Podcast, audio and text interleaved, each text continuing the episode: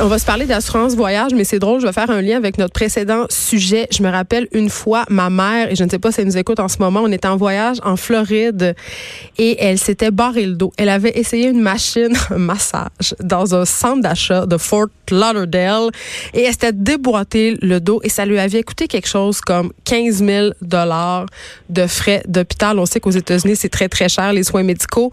Euh, je ne sais pas si elle avait une assurance, mais je suis certaine qu'elle aurait aimé ça à ce moment-là, avoir une assurance voyage. Parlons-en justement avec Pierre-Olivier Fortin, conseiller en communication pour Voyage CA Québec. Bonjour, Monsieur Fortin. Bonjour. Écoutez, on se parle par rapport euh, à ce qui s'est passé au Mexique, un incident malheureusement qui a coûté la vie à un touriste français. Pour ceux qui n'ont pas suivi, euh, il y a un petit autobus, vous savez, ceux qu'on prend quand on va faire des activités, quand on est dans des ben. resorts, euh, qui, c'est, qui, qui, a pris le chemin, euh, qui a pris le champ. Et là, il y a eu vraiment des dommages collatéraux, plusieurs blessés. Il y a une famille du lac Saint-Jean qui est durement touchée, des un papa, on a cru pour sa vie. Ils sont encore hospitalisés, ces gens-là, au Mexique. Et je me suis dit, on profite de cette occasion-là pour parler de l'assurance voyage parce que, corrigez-moi si je me trompe, Monsieur Fortin, mais c'est quelque chose qu'on a tendance à négliger. Absolument il y a une certaine, euh, plusieurs personnes qui n'y pensent pas tout simplement, donc euh, qui savent pas qu'ils sont pas nécessairement couverts. Puis mm. on, on, a euh, une certaine difficulté avec ça au Québec parce qu'on a la chance, le privilège d'avoir un système de santé public universel et gratuit. C'est comme si ça coûtait rien d'aller à l'hôpital ici, mais en fait ça nous coûte une fortune le service de santé euh, au Québec. On est chanceux de l'avoir, mais il faut bien garder en tête que lorsqu'on sort des frontières du Québec, ben là on n'est plus couvert et c'est et c'est notre responsabilité justement de faire en sorte qu'on est euh, euh, qu'on est euh, couvert comme il faut s'il nous arrive quoi que ce soit. Vous savez, un accident d'autobus, ça peut arriver chez nous, ça peut arriver en voyage, ça peut arriver n'importe où, mm. puis ou, ou, trébucher par exemple sur une plaque de glace. C'est un peu plus rare au Mexique, mais en fait, il y a toutes sortes d'incidents qui peuvent arriver. une intoxication alimentaire, par exemple. L'idée c'est pas d'être alarmiste, c'est juste d'être réaliste, de dire que ben il y a toutes sortes de choses qui peuvent arriver chez nous, mais si ces choses-là peuvent aussi arriver en voyage, ben faut s'assurer d'avoir une bonne couverture. Puis là, il y a beaucoup de gens aussi qui vont dire Ah ben c'est correct, je l'ai avec le bureau. Ah oui, ça se peut. ça se peut. Euh, très possible. Ou encore la carte de crédit. C'est vrai. Ça, c'est ce qu'on entend souvent. Et moi, la première, j'ai eu tendance à partir en voyage en me disant, euh, parce que j'ai une carte de crédit voyage, entre guillemets, euh, je me disais, bon, je suis assez bien couverte avec cette assurance-là, mais il paraît que c'est pas vrai. C'est pas si vrai que ça. Il y en a des bonnes, il y en a des moins bonnes et il y en a des très, euh, comment dire, de base. Ça dépend de la carte. Euh, souvent, les cartes euh, privilèges voyage, les, les, cartes où il y a des, des frais annuels assez importants et tout ça, vont avoir tendance à avoir des meilleures assurances. Mais parce que dans le fond, on la paye notre prime dans ce frais de base-là annuel. C'est ce que je comprends. D'une certaine façon, d'une certaine façon, effectivement. Mais il faut quand même se poser des questions. par exemple, là, il y a certaines cartes plus de base qui vont couvrir pour quoi 10, 15 000 dollars en frais médicaux. c'est vraiment insuffisant c'est vraiment insuffisant. Là. Si euh, moindrement qu'on est hospitalisé ou qu'on doit subir même une petite opération, euh, c'est vraiment pas suffisant comme couverture. Donc, vérifier euh, le montant maximal de la couverture. Vérifier qui est assuré aussi. Est-ce que c'est juste le détenteur de la carte ou c'est la famille au complet?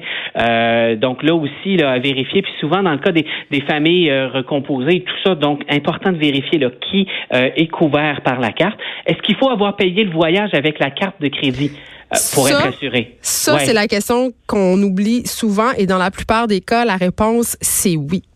Vous l'avez dit, c'est exact. Donc, dans la plupart des cas, oui. Pas nécessairement. Des fois, c'est une proportion du voyage. Mm. Des fois, il faut avoir couvert, euh, faut avoir acheté le voyage au complet euh, avec la carte. La durée de la couverture, il y a certains assureurs qui, qui vont dire, nous, on couvre les voyages de 8 jours ou moins, par exemple. Alors, dès qu'on part plus, plus de 15 jours, ben, là, à ce moment-là, on n'est plus couvert pour la partie euh, excédente.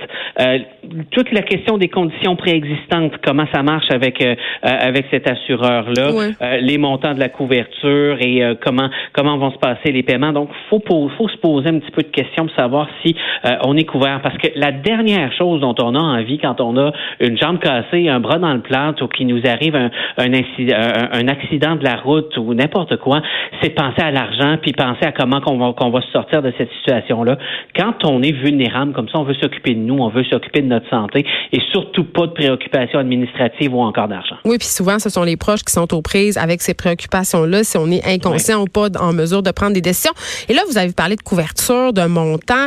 Euh, là, la dernière fois que j'ai magasiné une assurance voyage, j'étais assez surprise de me rendre compte à quel point pour une personne, somme toute, assez jeune, je suis dans le milieu de la trentaine et en bonne santé, c'est pas très onéreux de souscrire à une, assurance voyage. Et euh, quand je parlais au préposé au bout du fil, il, me disait, vous pourriez être surprise à quel point les gens renoncent à s'assurer euh, pour une quarantaine de dollars. Je veux dire, on se paye un voyage à 2000, 3000 dollars et pour 40 pièces, on choke en bon québécois. Trop cher. Oui. Absolument. Puis surtout pour les jeunes gens en santé. C'est drôle parce que c'est la catégorie de gens qui vont le plus négliger ce genre de, de, de, de, couverture-là. Souvent, c'est de la simple négligence ou un peu de pensée magique. Là, ah, je vais faire attention, il m'arrivera rien. Euh, mais euh, souvent, c'est ça, il y a un 15 des gens là, qu'on voit là, quand on fait notre sondage d'intention de vacances euh, année après année, euh, on sonde sur la question des assurances. Puis souvent, c'est les plus jeunes, là, donc 15 qui nous disent qu'ils vont voyager sans assurance voyage. Puis on dirait que ça veut pas bouger cette proportion-là. Puis on, on aimerait bien la faire bouger parce que, comme vous dites, c'est en fait, c'est, c'est pas des gros montants, particulièrement pour les jeunes qui sont en santé. Typiquement pour un voyage dans le sud d'une semaine, euh, une personne, disons, de moins de 30 ans, là, c'est, euh, c'est quelques, quelques dizaines de dollars. Mais écoutez, 20 dollars. 20 euh, dollars pour aller une semaine en, Jamaïque. OK. mais je pense qu'on est un peu dans cette idée aussi que les assurances, parfois, c'est un racket qui profite de notre argent puis qu'on s'en sert jamais. Mais en même temps, tu sais, là, on a parlé de l'accident d'auto, mais vous l'avez dit, là, on peut souffler une cheville, on peut partir en vacances avec notre bébé, il pogne la gastro, on est obligé d'avoir un soluté à l'hôpital, il est déshydraté, ça peut aller assez vite. Mais une assurance voyage, ça protège pas contre tout. Et là, ça m'amène à dire on peut pas faire n'importe quoi. Tu sais, parfois en voyage, on a tendance à vouloir essayer des nouvelles affaires, euh, des activités un peu risquées. Est-ce que ça se peut qu'on refuse de m'indemniser si j'ai un comportement à risque, mettons? Si je fais, euh, je sais pas moi, du parapente ou du deltaplane, ou tu sais, on le voit dans le sud là, il y a des affaires de parachute au-dessus de la mer, il y a des sortes d'affaires qu'on peut faire. Absolument. Euh, absolument. Puis ça, ça va varier vraiment d'un assureur à l'autre. Mais ce qu'on peut dire d'un point de vue général, euh, pour ce qui est là, de, de, des sports dits extrêmes, là, je, mets des guillemets parce que c'est pas nécessairement extrême. Là. Il y a certains assureurs pour qui la plongée en apnée est considérée comme un sport extrême. Là.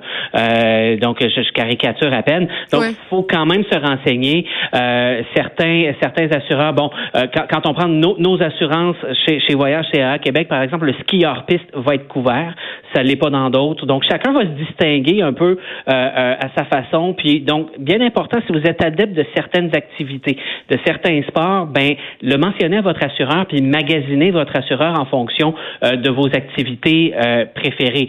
Mais généralement, on peut dire les sports, si c'est vraiment extrême là, justement deltaplane, bungee et tout ça, il y, a de, y a de très bonnes chances que ce soit pas couvert.